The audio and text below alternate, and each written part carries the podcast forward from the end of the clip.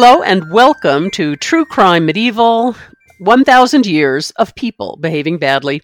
I'm Anne Brannon. I'm your host in Albuquerque. And I'm Michelle Butler in Maryland, the most medieval state in America. And today we are talking about the death of King William II of England, also known as William Rufus, and called by me Billy Rufus for no reason whatsoever, except I made it up when I was, what, 18 and learning this as an undergraduate. So, at any rate, Billy Rufus, we're talking about the death of him. Uh, he was born sometime around 1060. We don't know, but we know what day he died, which was the 2nd of August, 1100, because he was hunting and he got shot with an arrow. It was really sad. He was the third son of William the Conqueror, and the back the background of this is important. So before we get to the horrible hunting, getting getting shot in the breast with an arrow incident in William Rufus's life, this is what was going on before then. William the Conqueror had died in 1087, and by the time that he died, he had secured Normandy. This is after a lot of fighting in Normandy, but he was like he had been Duke of Normandy. There he was, and Edward of England had died in 1051. And Edward of England didn't have any children, and he apparently chose William as his successor, even though William, as you can tell by his name, Duke, he was in Normandy. Why? Well, William was the grandson of Richard II of Normandy, and Richard's sister Emma was Edward's mother, so William was Edward's first cousin once removed. Fair enough. Godwin, the Earl of Essex, wasn't happy about this. He was in exile at the time of Edward's death when Edward named his successor, which would be one of the reasons he wasn't named the successor. Edward was his son in law.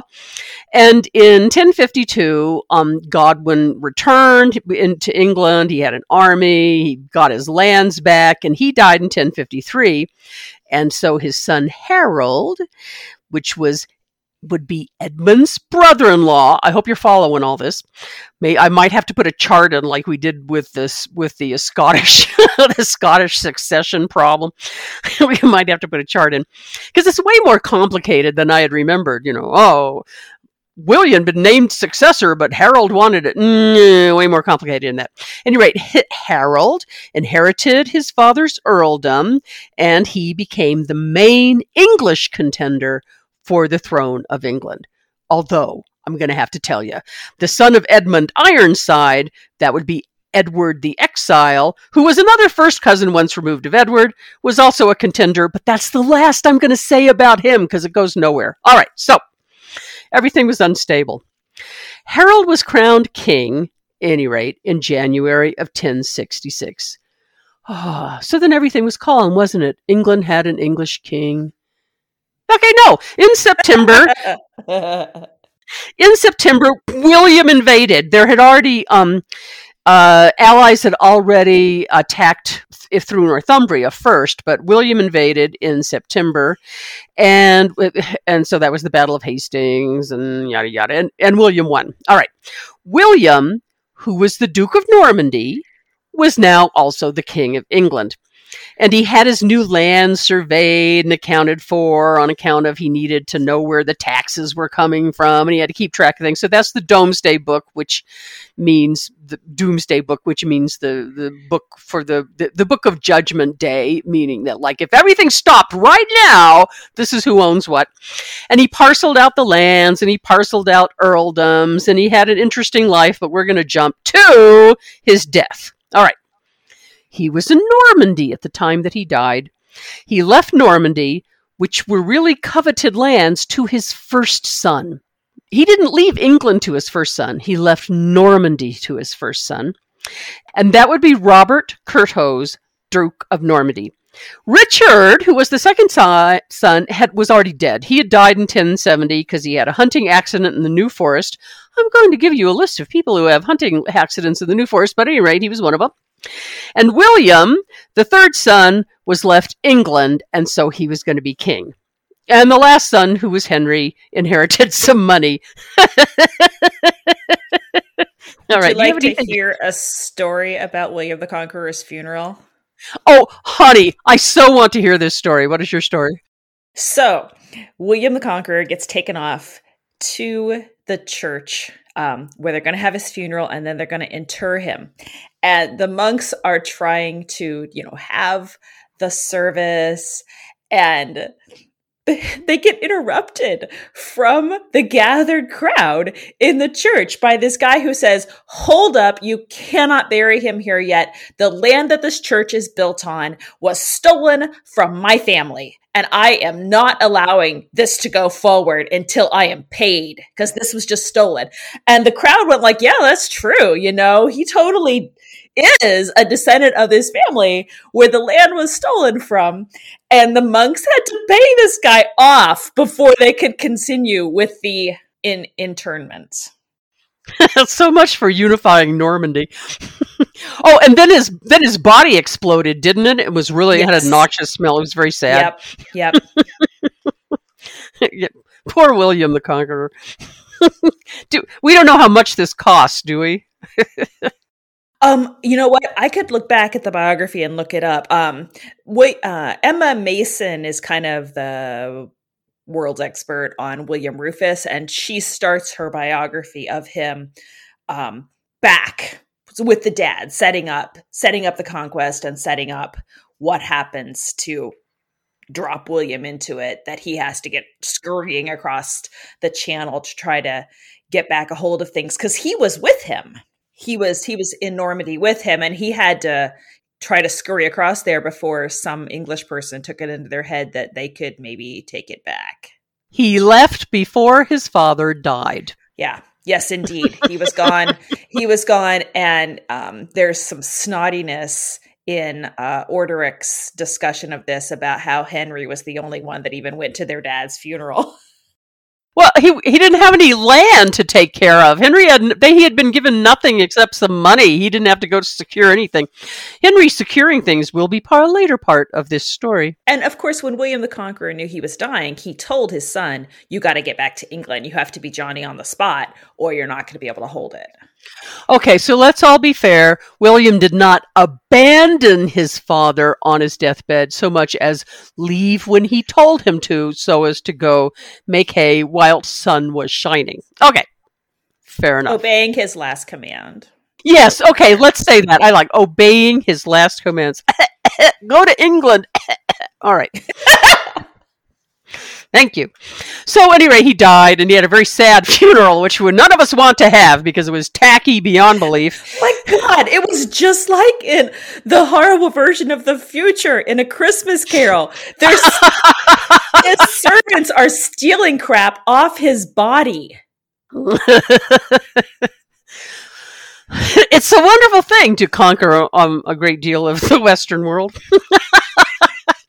Robert and William immediately went to war because they both wanted England and Normandy both. Because, see, one of the problems was that the nobles who had gone to England from Normandy with William had been given lots of lands in England when he parceled out all the earldoms and whatnot, and they owned land in both England and Normandy.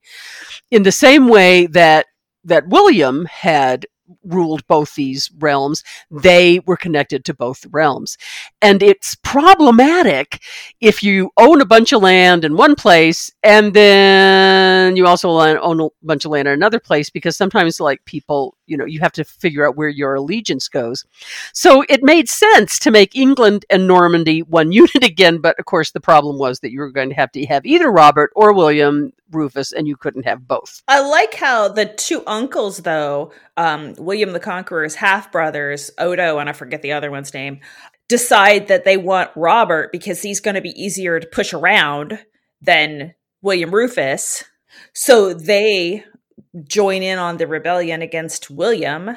And then they lie. He catches, um, William Rufus catches Odo because this rebellion happens quickly, like 1089. I mean, it's like instantaneous.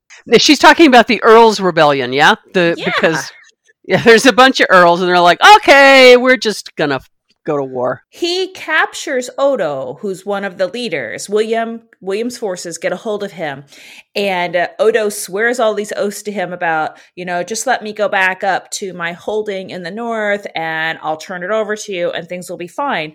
But when he gets back up there, when he tells his men go ahead and open the gates he kind of winks at them to let him know let the let his guys know that he's in trouble and instead what they do is they come out and they kill off william's forces that were there escorting odo and they all go back inside and slam the doors and he has to besiege him again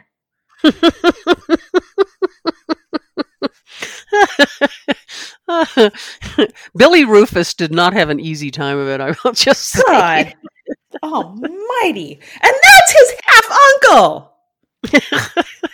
I like your outrage.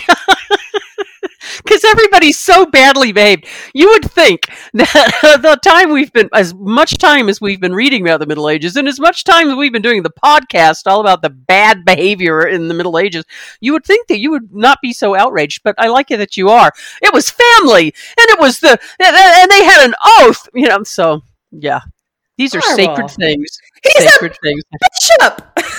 I mean, and he's a bishop. Yeah, that's true. He's a bishop. He's really not supposed to behave like that. He should set a better example. yes, he should. We all agree. We all agree here. One, there's another clergyman that's uh, is telling William that he should arrest Odo, and uh, uh, William's like, "I can't arrest the archbishop." He said, "No, but you can arrest the the earl of whatever he's the earl of." Oh, that's right. I, I forgot about that. that's true. What is he the earl of? What is he the earl of? I don't know. It's in the north. I could I could look it up. Yeah, so he's arrested not as an archbishop, but as a secular nobleman because he gets to be both those things. All right. So as to being king of England, William William's he wasn't very liked, but as far as I can tell, he's not worse than any of the other Normans. I mean, he may actually be better than a bunch of. He's certainly better than King John. Let's say that. But uh, he had a temper, and uh, he was impetuous uh, sometimes. But you know, he and he had quarrels with the church, uh, power quarrels, because the Archbishop of Canterbury and the King of England are are these two power forces that don't actually always see eye to eye and you know one of them has to win. But he did found bermondsey abbey and he managed to keep the anglo-norman earls in line after some you know the little the little fight here which his father had trouble doing. He kept the scots from invading and he built some castles in the welsh marches. All these last two things are good from an english point of view I reserve my judgment on them. Uh, and he also acted as regent in Normandy when his brother Robert went on the First Crusade. And so, for that little piece of time, up until his death, England and Normandy were ruled by the same person. Uh, so that was nice. I found that relationship with Scotland to be really interesting. How because- so? Because later on, um, with Edward the First, and he's demanding that the Scottish king do homage to him and act as his vassal. It kind of when we were doing Edward the First. Um, and the, the murder of Edward the Second, it kind of looked like that just came out of nowhere, but that actually happened earlier. The, the King of Scotland had t- uh, done homage and become the vassal of William the Conqueror, and then the Scottish king did that again with William Rufus. So Edward the First wasn't like pulling that out of his ear. That was something Okay. That had happened. So, you know, in that one particular moment, I will give Edward the First a little bit of a pass because he didn't actually make that up. That was something that had existed. I don't like to give Edward the First any passes in the name of Wales and Scotland, but um, okay, all right, I will nod to history. Fair enough. It was was only ridiculous. It wasn't entirely ridiculous. Okay, fair enough. the chroniclers say that William was hated, but since they were all clergymen and they did not like how he treated the church, this mm, this may be a little biased, so it's hard to say. It's also true his court was very much French. Not English. I mean, really, this is just the second generation. He was born in Normandy. Uh, so that didn't endear him to the English, and plus, um, it, the, it was he had a luxurious court, and so contemporaries connected it to um, uh, effeminacy, effeminacy, effeminacy, effeminacy, effeminacy. Uh, so you know, it, it, just it didn't it, it didn't have that hearty English feel. Apparently, um, after his death, after his death, writers began to call him a sodomite, um, but there's no rumors of homosexual activity uh, as you know as separate from luxurious behavior and effeminacy during his lifetime. He had no wife. He had no partners that we know of. He had no children. So it's it's easy to make any kind of rumor about his sexuality because we got no notion as to what it was. We actually do not. There's nothing about illegitimate children. There's nothing about hanging out with women down at the bar. There's nothing about hanging out with men down at the bar. There's not. He's got some beloved companions, but they don't. They the compa- level of companionship doesn't rise to the level of the of the companionship that Edward II was having with Gaveston and what's his name. You know. So we don't know. We just don't know. And so people have filled up that gap by making things up. But what do we know about him was that but what we know about him is that he had a temper. He um he liked luxury.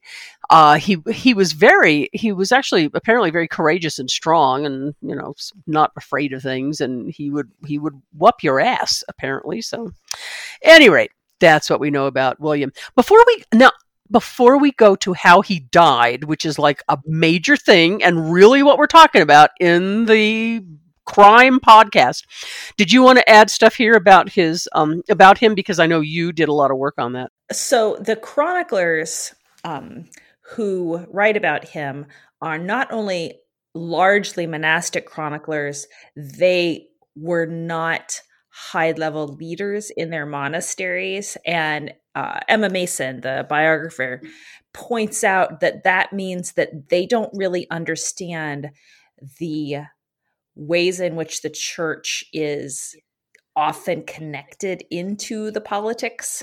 So, for example, huh. Odo, Odo being the Earl of Kent and the Bishop of Bayeux, um, there's nobody at that level who is writing the chronicles. They're all kind of lower level monks, and they have a much more idealistic understanding of what the church is supposed to be doing. So they're much harder on him than, you know, like Odo would be, right? maybe not him in particular, but yeah, maybe not. A, somebody who's a higher level churchman and understands the ways in which high ranking churchmen have to be able to do a little realpolitik. Okay, so they have a simplistic notion of what uh, of what the of what the relationship between the church and the crown is and how that works. Yes, and I thought that was a fair point. That is a fair point, and I like that. She talks about how very very difficult it is to even get a, a picture of him because so many of these sources are during his lifetime are that there's um, one from Geoffrey Gaimar, who is not he's a he's a Norman, not a layperson, um, who's writing more based on the the chansons that would have been floating around about oh, William. Oh, oh that's that's a good source. well, but those are more positive, right? So, so right, right, right.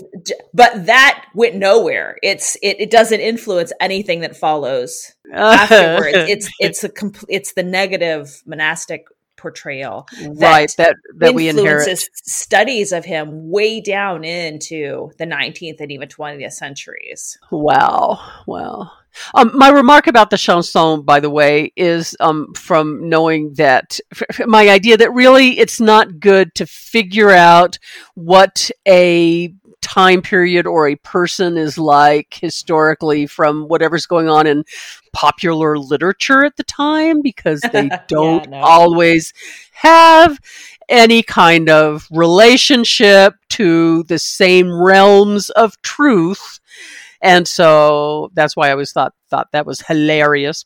But yeah, the chansons would really be much nicer about it. And I, uh, that's, that's good because he was brave, wasn't he? And a soldier, and you could make romances. Why not?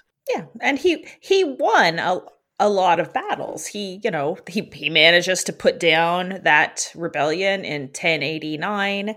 You know, he's he's constantly fussing with somebody.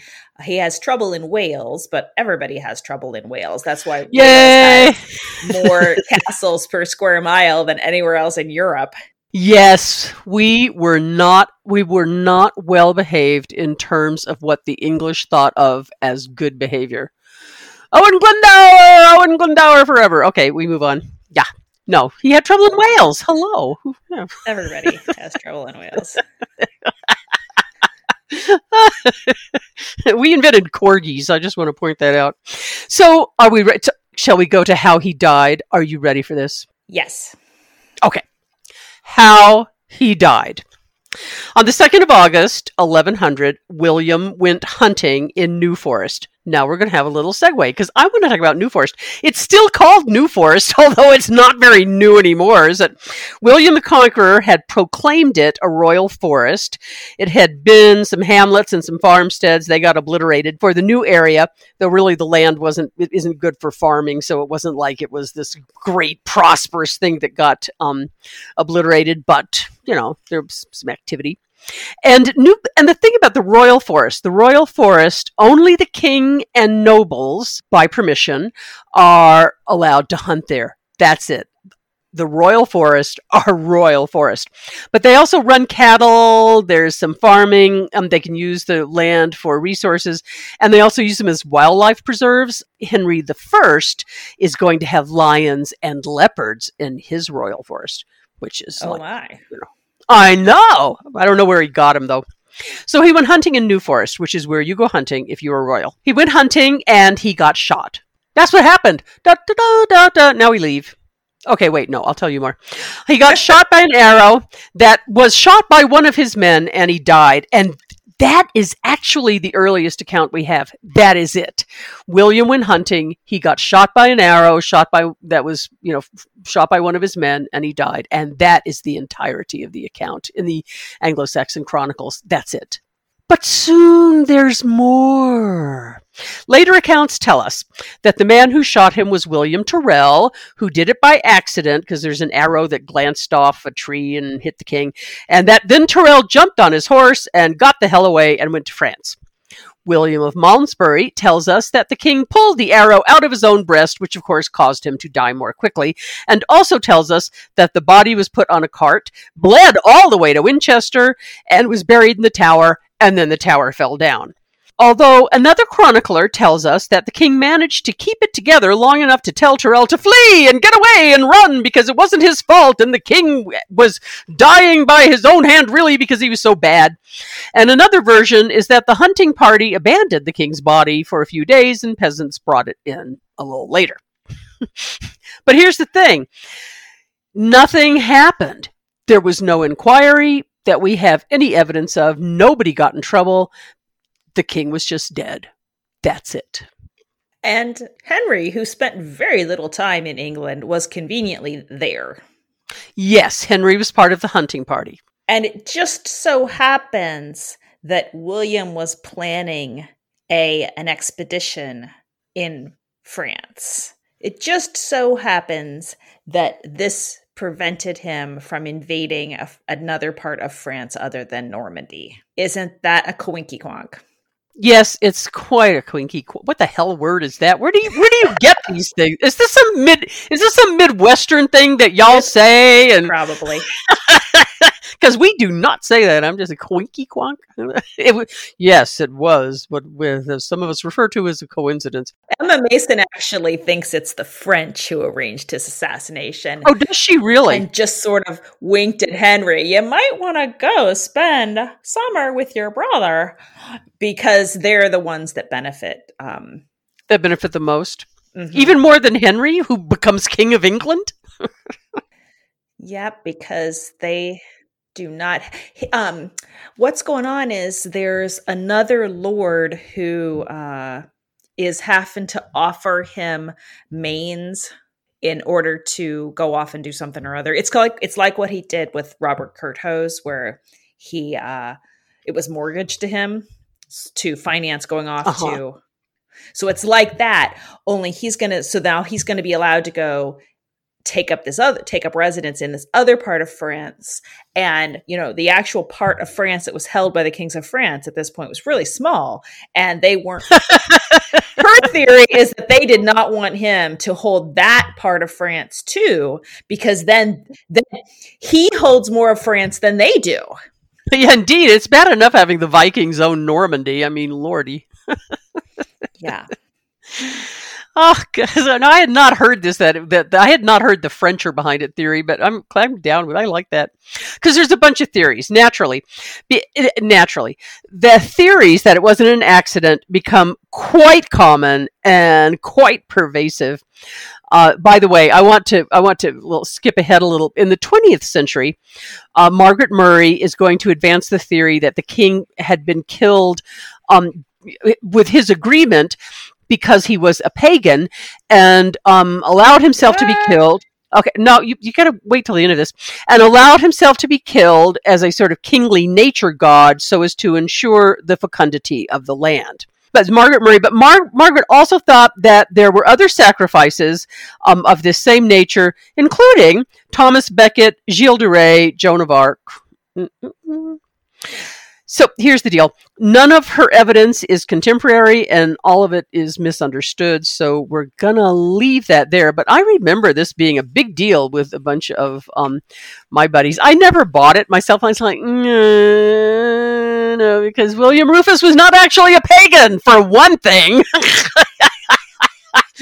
that's a little difficult. He wasn't even a secret pagan. He was just, you know, this. It's true that little bits of paganism kind of like survived on in through the Christian era. And, you know, it's like my grandmother was still putting milk out for the fairies, and that was in the 20th century, you know. This still, but no, William Rufus was not was not allowing himself to be killed by his beloved companion with an arrow so that the land would be fecund. He got killed by an accident. It might have been murder and it might have been an accident, but it wasn't about the fecundity of the land. I'm just saying. Okay.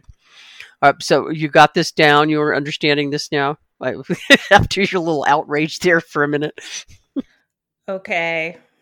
I don't buy that. No, no, no, nobody buys that. Um, I, uh, I mean, it's possible it was just an accident. You know, on the accident side of the ledger, we do have, he's already had two family members die by accident in New Forest. His brother Richard was was killed there. Um, Richard was maybe 16 and he was out hunting and somehow manages to get himself smushed between a branch and his saddle bow. I'm not even positive. Are you backing the horse up? I'm not even sure how that's possible. He was going real fast and he ran into a tree, is what I've read. So he gets killed in New Forest. And then Robert's son, also named Richard, mm-hmm.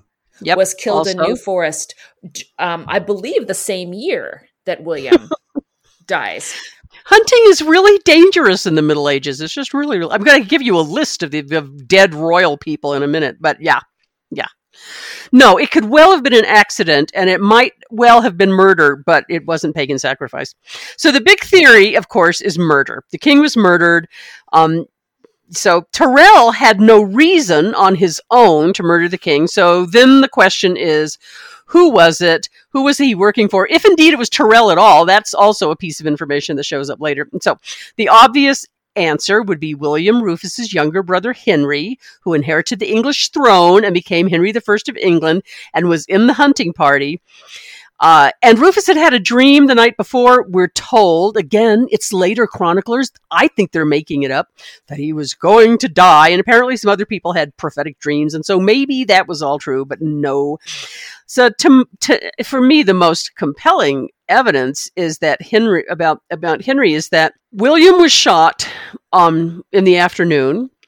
By that night, Henry was 22 miles away in um, Winchester, where he succeeded in wrangling the royal treasurer, treasury tr- away.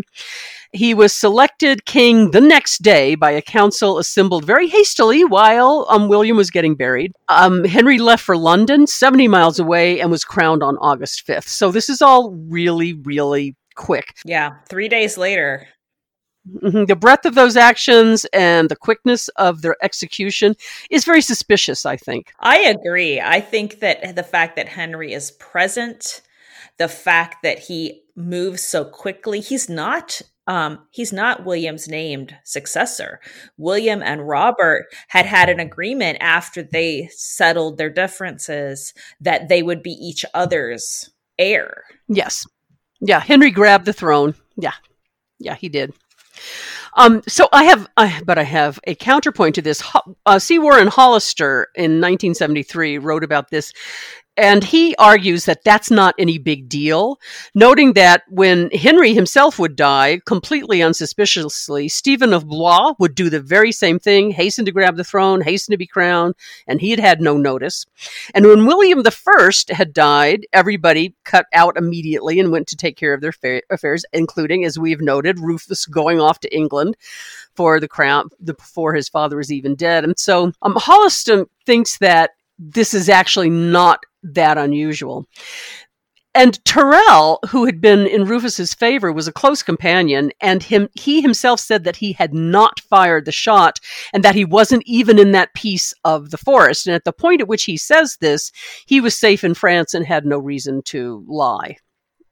So as to the issue of the lack of inquiry, this is also this has been an issue for me.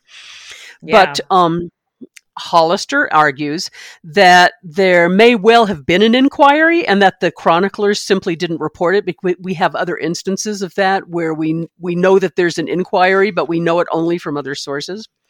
Hmm. and that they don't make an inquiry for for hunting accidents unless there is evidence of ill intent and which, which would mean it was murder. They don't. He doesn't expect an inquiry for a hunting accident and he also points out that there were no rumors that Henry had had his brother killed. That is all later stuff that people have said. And hunting accidents, now I go through my little list. Hunting accidents were enormously common. Um, as we've already said, William Rufus's older brother had already died um, smashing himself into a tree. Uh, Robert Curthose's son, as we've mentioned, was shot by accident in the New Forest. The Earl of Hereford had died from being shot in the breast by a knight who was shooting wildly at a stag. Malcolm of Morville died by being shot accidentally by Adolf of St. Mortons. Basil I died when his belt got caught in a stag's horns. Oh, God. I know, doesn't that sound awful? John II, Komnenos, pricked himself with poisoned arrows. Fulk of Jerusalem got crushed under his horse.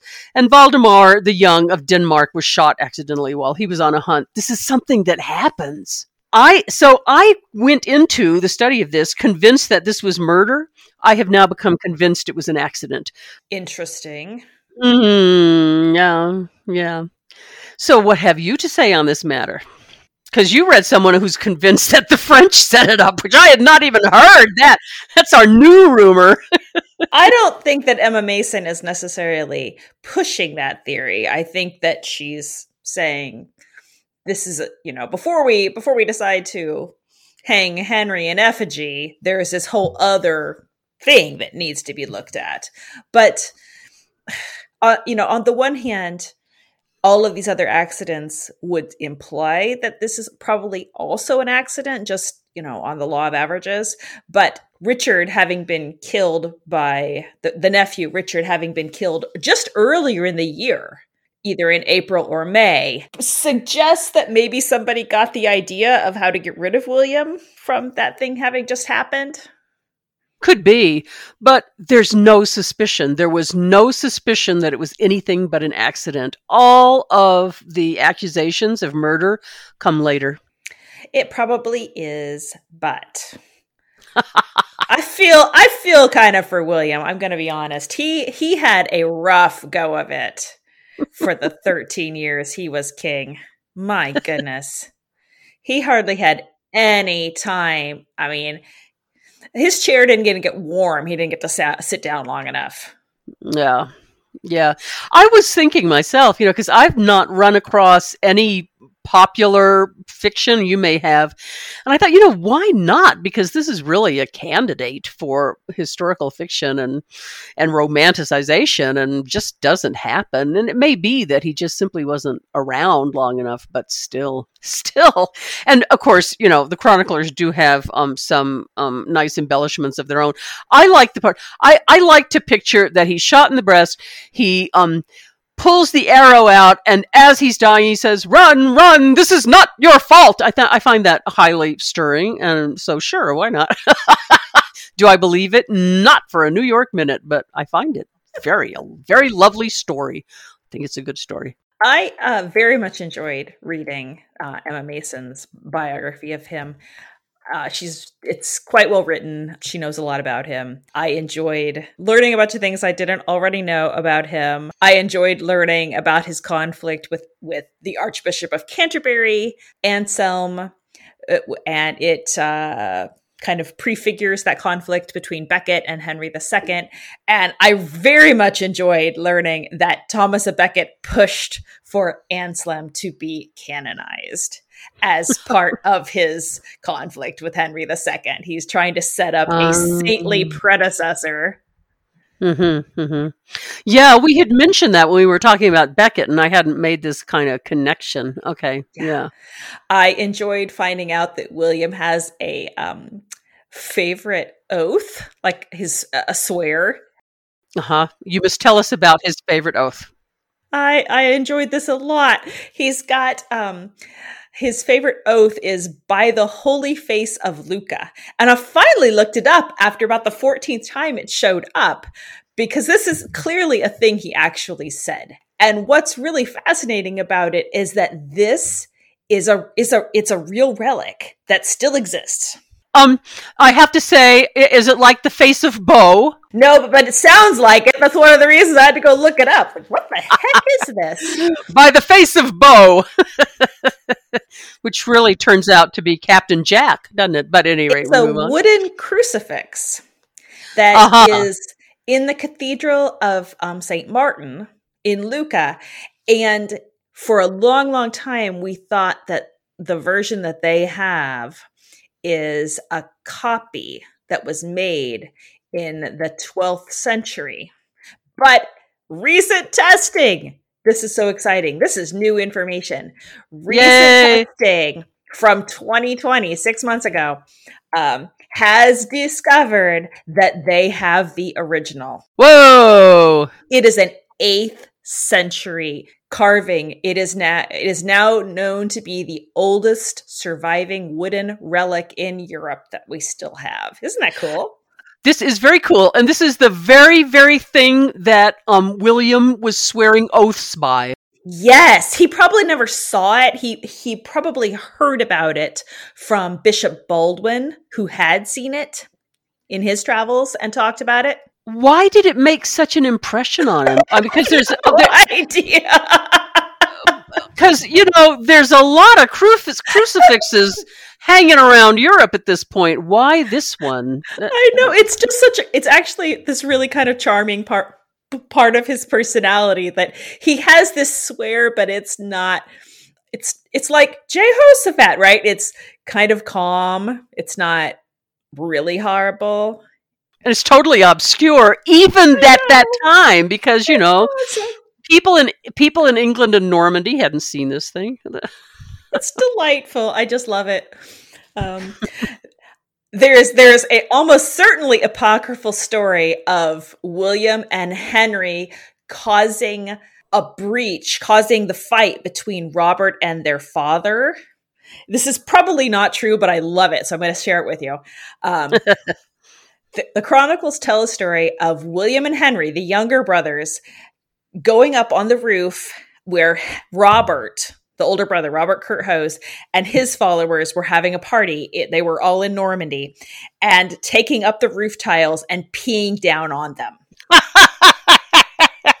You know, I don't know why you would think that is apocryphal because that seems to me to be the kind of thing that you wouldn't make up. You know what I mean? So, so here's what happened according to according to the chronicles is the followers got mad at Robert, his retainers, and said, "Why are you putting up with this? You know, your little brothers are up on the roof peeing down on us. First of all, you know, it's gross, and secondly, they're clearly they're clearly making fun of you. So Robert gets really, really mad, but he can't get a hold of the brothers. And he takes off with his followers and leaves William the Conqueror's army. And they actually end up in conflict for, for a number of years after this. Huh. Now, I kind of think this is not probably true because I don't actually think that Robert ended up fighting with his father because his mm-hmm. little brothers peed on him. And there's a major this is one of one of my big issues with it. There's a big time gap, an age gap between William and Henry. There's like 10 years between them. So I'm having trouble uh-huh. imagining a 13-year-old and a 3-year-old peeing down on the older brother. But I will say that this strikes me as being very much in the nature of boys. My father told a story about him and his brother opening up the window and peeing on their older brother and a date who were down by the front door. Yes, this does this see that's see that's what strikes me. I don't believe the part about going to war over it. I believe the part about I believe the part about they pe- you know the one or more of the brothers peed on um, Robert Curthose. That's what I believe. I totally believe that. And then it got embellished and it got made into a bigger thing. Totally, I believe that. And I'm willing to believe it was William because at that point Henry was too young. Mm-hmm. Yeah. So yeah, I learned a lot of stuff. I learned um, some more about the Domesday Book. What did you learn about the Domesday Book? I learned that it is mostly a product of William's realm rather than William William Rufus's realm rather than of William the Conqueror's because yeah he he didn't get it done. Mm-hmm. yeah. William the Conqueror he doesn't even start it until 1085 yeah, which is very late since he's going to die soon after that. He probably um, starts the Domesday Book not as a result of the conquest of England but as a result of some threats from Denmark and needs to do an inventory that I did not know. I like that. So Denmark, who's ruling Denmark at this point? I got to look that up. He's they're having they're having some problems with Denmark, and so he needs to do an inventory of what's available in the country and and who's in charge of what. Um, okay, I found out that there's tremendous controversy in Domesday Book studies. Who knew about what the relationship is between the inquest the evidence gathering that William I started and the book that William II had written that uh-huh. the, the the fact finding was not necessarily done in order to produce a book. I see. I Isn't that see. interesting? Yeah, that is actually yeah. Because I, I, thought it. I thought they were writing it all down all the time. That they, but they weren't necessarily collating it. Okay. Yeah, enough. these were two different things that happened. William the First sent them out to gather a bunch of information and find out who was in charge of each piece of the land, which then, of course, was useful for knowing who you know to call up when you need something, but also then uh-huh. for taxation purposes. But it's William who has the book written. And the book, I'm I had so much fun looking online at facsimiles of copies. It's beautiful. It's it really is. Beautiful book and the level of organization in the bigger portion of it because it's two pieces. I learned so so much wonky stuff about the Domesday book. The the bigger piece of it is spectacularly well organized. Like at the beginning of each it's organized by county and then at the beginning of each section um, which probably were separate books originally like so that you could um, consult them more easily as pamphlets. Uh-huh. Like like the books of the bible were separate originally? Right right right right. In the middle ages. Anywho um, there's a list of the landholders in that county all nicely organized according to status. So the king is listed first and then the abbots and then you know if there's any earls and it just goes down the list. And each of them has a number by it that then corresponds to that person section later on, which sounds really basic, but this is organizational cutting edge. It is so brilliant. The Normans were actually very good at organization. They really, really were. You know, my husband works at a at an information school right? So I told him he needs to go give them a talk about how the Normans held on to England with cutting edge information technology. Right on. a list and it's got numbers, and then you can easily look it up. I that is it's true. It's true. It is. Yeah, they have this whole pioneering thing that that I, I was I was astounded actually because you know books don't even have titles at this point, and there certainly right. isn't an index or anything like that. So no, very impressive. No, it's it's very impressive actually. It's funny because it seems so simple to us, but it's really it's highly impressive. The other really fascinating thing I learned is that the Earl of Warwick who you know is such a huge figure for here from here on out for the rest of the Middle Ages. The right. Earl of Warwick is a is a position that is created after William successfully puts down that rebellion of 1089 because he gets oh. a bunch of help from Richard of Beaumont and makes him Earl of Warwick. Okay, so it's he's not one of um, William the Conqueror's earls. No, it's okay. it's William Rufus's. Right. It's a reward for this guy who had his back during that rebellion. All right. All righty then. Later on, a whole another one will be Kingmaker yeah, for some, a while. For a while. Some for later while. descendant. Yeah. A later descendant. Yeah. So yeah, so the um Denmark. So I looked this up. Okay. Uh, yeah, Canute the Fourth is raiding England in 1085, and he plans an invasion to take the throne of England. I'm in Wikipedia. He called up a fleet of 1,000 Danish ships, six Nor- 60 Norwegian longboats, and met, planned to meet with um, the Duke Robert of Flanders. Um, so that is exactly what's going on. The Danes are about to invade. Yeah. So yeah, they I I found out that there is a way wider and deeper pool of Domesday book studies than I really knew existed. I know this yeah. There's wider and deeper pools of everything really. Or it's a bog. There's a wider and deeper bog. but it's just beautifully written. The handwriting is gorgeous and it's in this very, very legible Carolingian minuscule You've got the list of names, the numbers are rubricated, so it's very it's very well designed to be a useful reference work. Yeah, it's it's and it's it's very clearly readable and yeah. uh then you can go back and forth. Yeah. Yeah. And the um the idea that each of the the counties were different little books, that's we can tell that that's not a theory because of the wear on the the for the folios. So cool.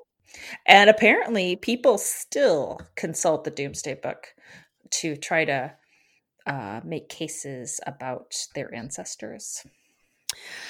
Yes, and they still drag it up if they're talking about genealogy too. often, often when they do that, they actually get things wrong. But whatever. So I found out also that um, it was called the King's Book Yes, Domesday was later. Yeah, yeah, yeah, yeah. yeah, It's it's a little bit later that it's called that. But I also found out that Orderic, our man Orderic, was of course all over this since we're right in his time period, and he was the first chronicler known to have called William the Conqueror the bastard.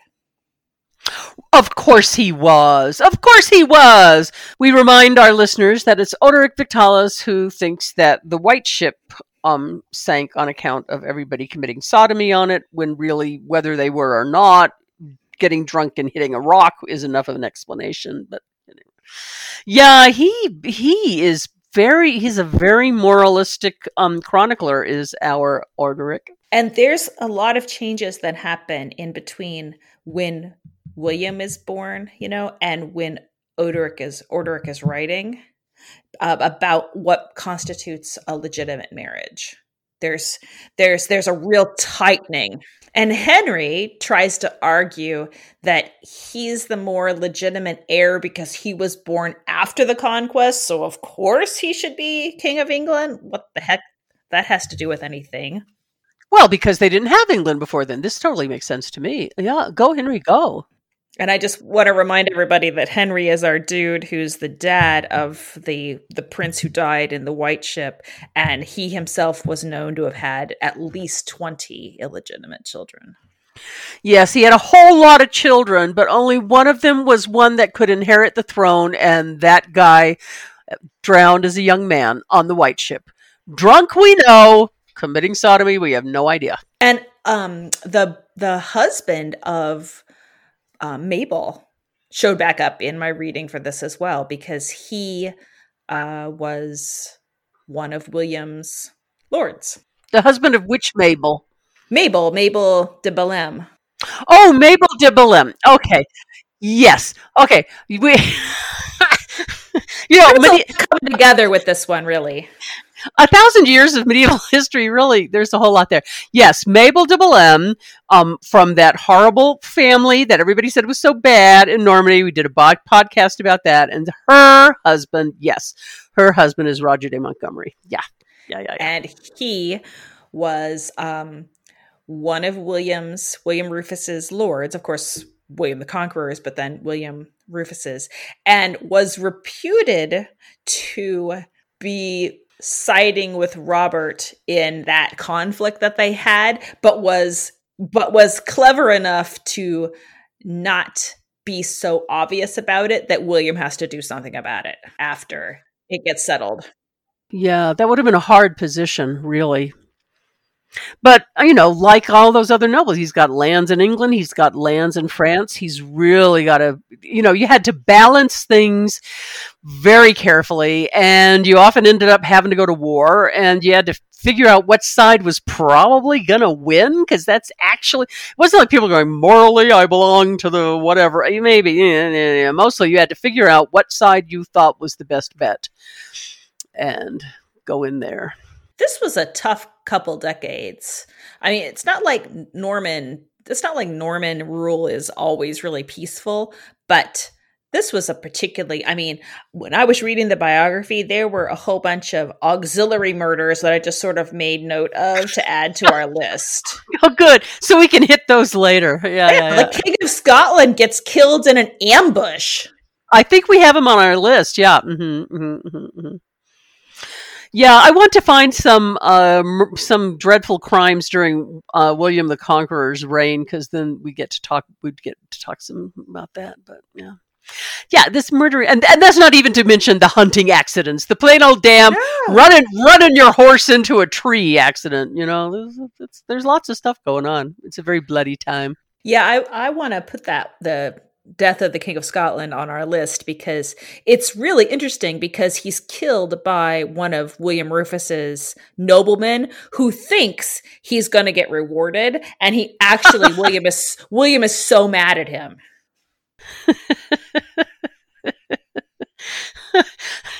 really, it's, it's like those guys that go and kill Becket. Oops oops, sorry. That thought thought that's what you wanted. I really, I really thought that. Damn. so we have Domesday Book, we have um, medieval hunting, we have William Rufus going off on a nice old hunting jag and never coming home.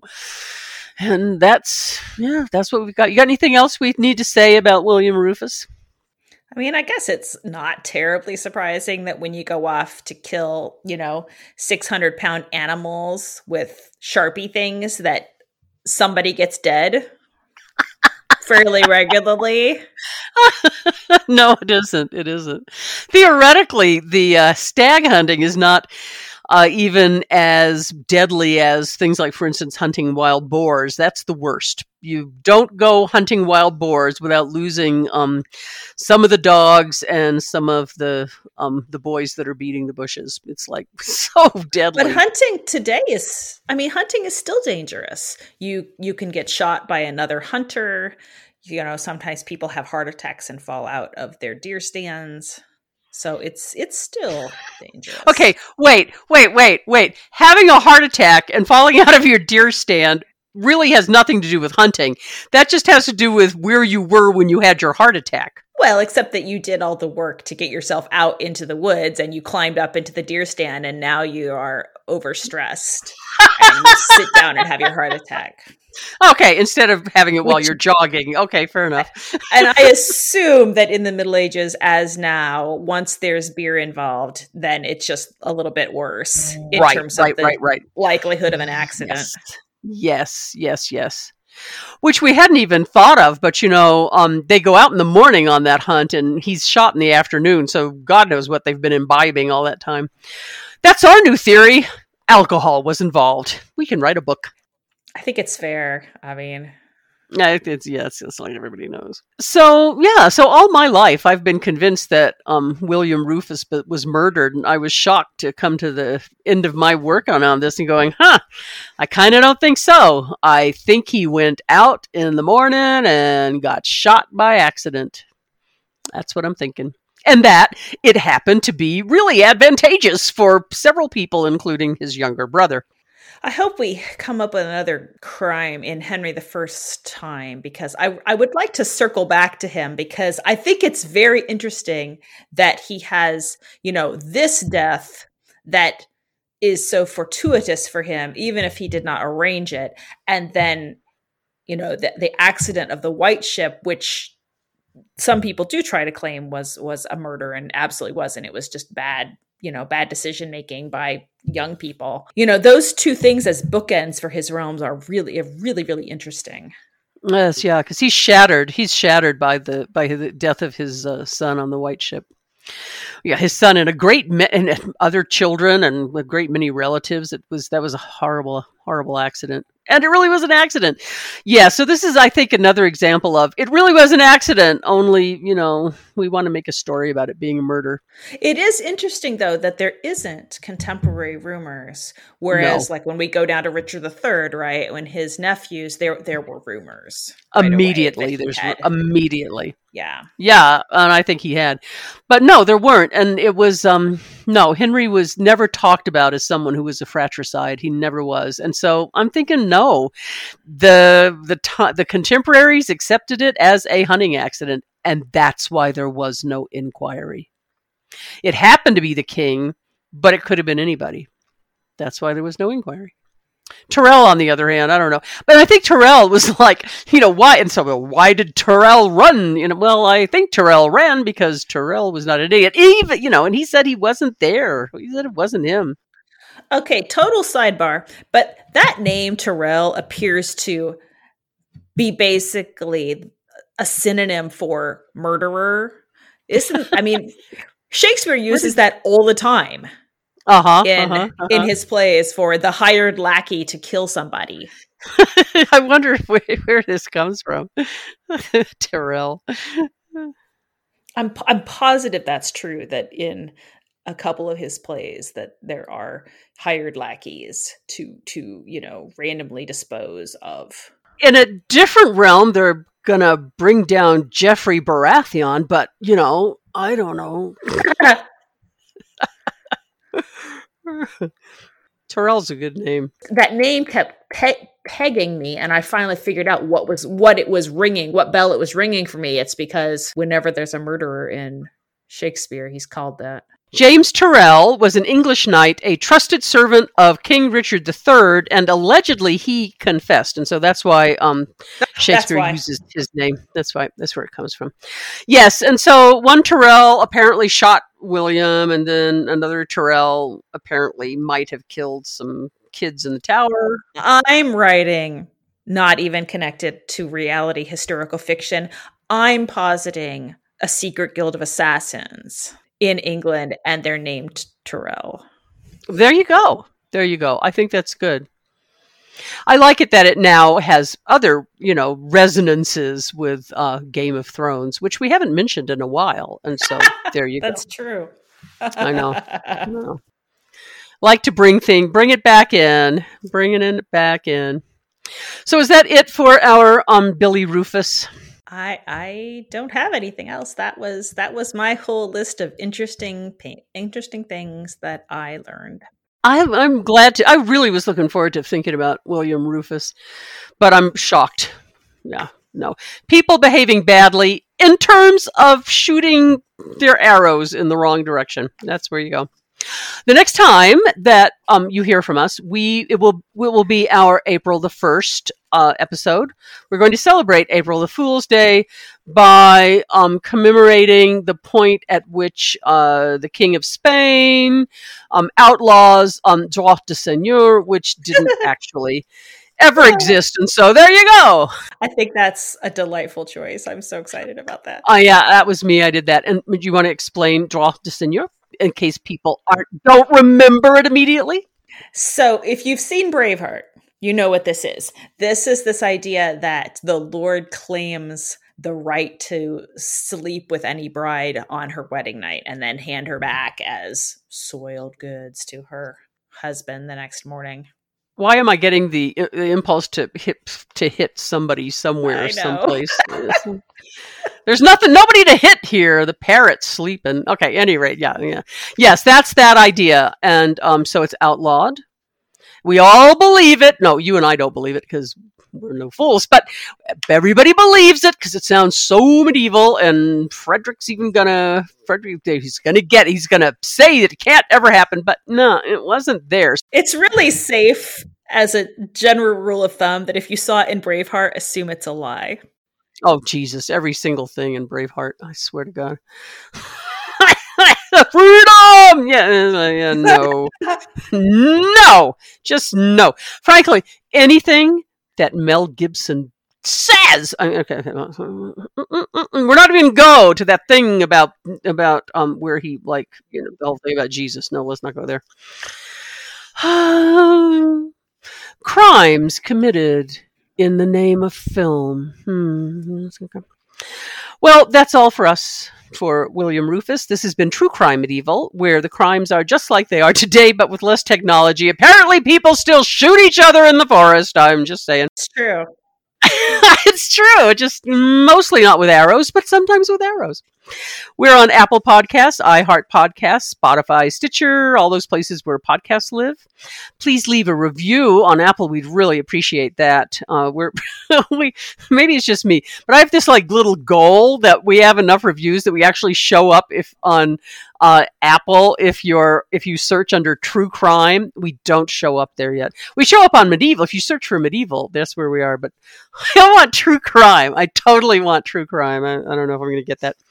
You can reach us at truecrimemedieval.com. True Crime Medieval is all one word, where you can find the show notes, which are written for us by Michelle, the transcripts, which are done for us by our beloved Lori Dietrich, and you can also reach us all through the webpage, and you can leave comments. We would love to hear from you. If you have medieval crimes that um, you'd like for us to, to discuss, please let us know. We'll take them under advisement. And if you want to, um, if you want to add anything or correct anything about um, one of our podcasts, please let us know because then we'll say what you said. We'll say, and um, yeah. So that's it for us. Yeah. So bye. Bye.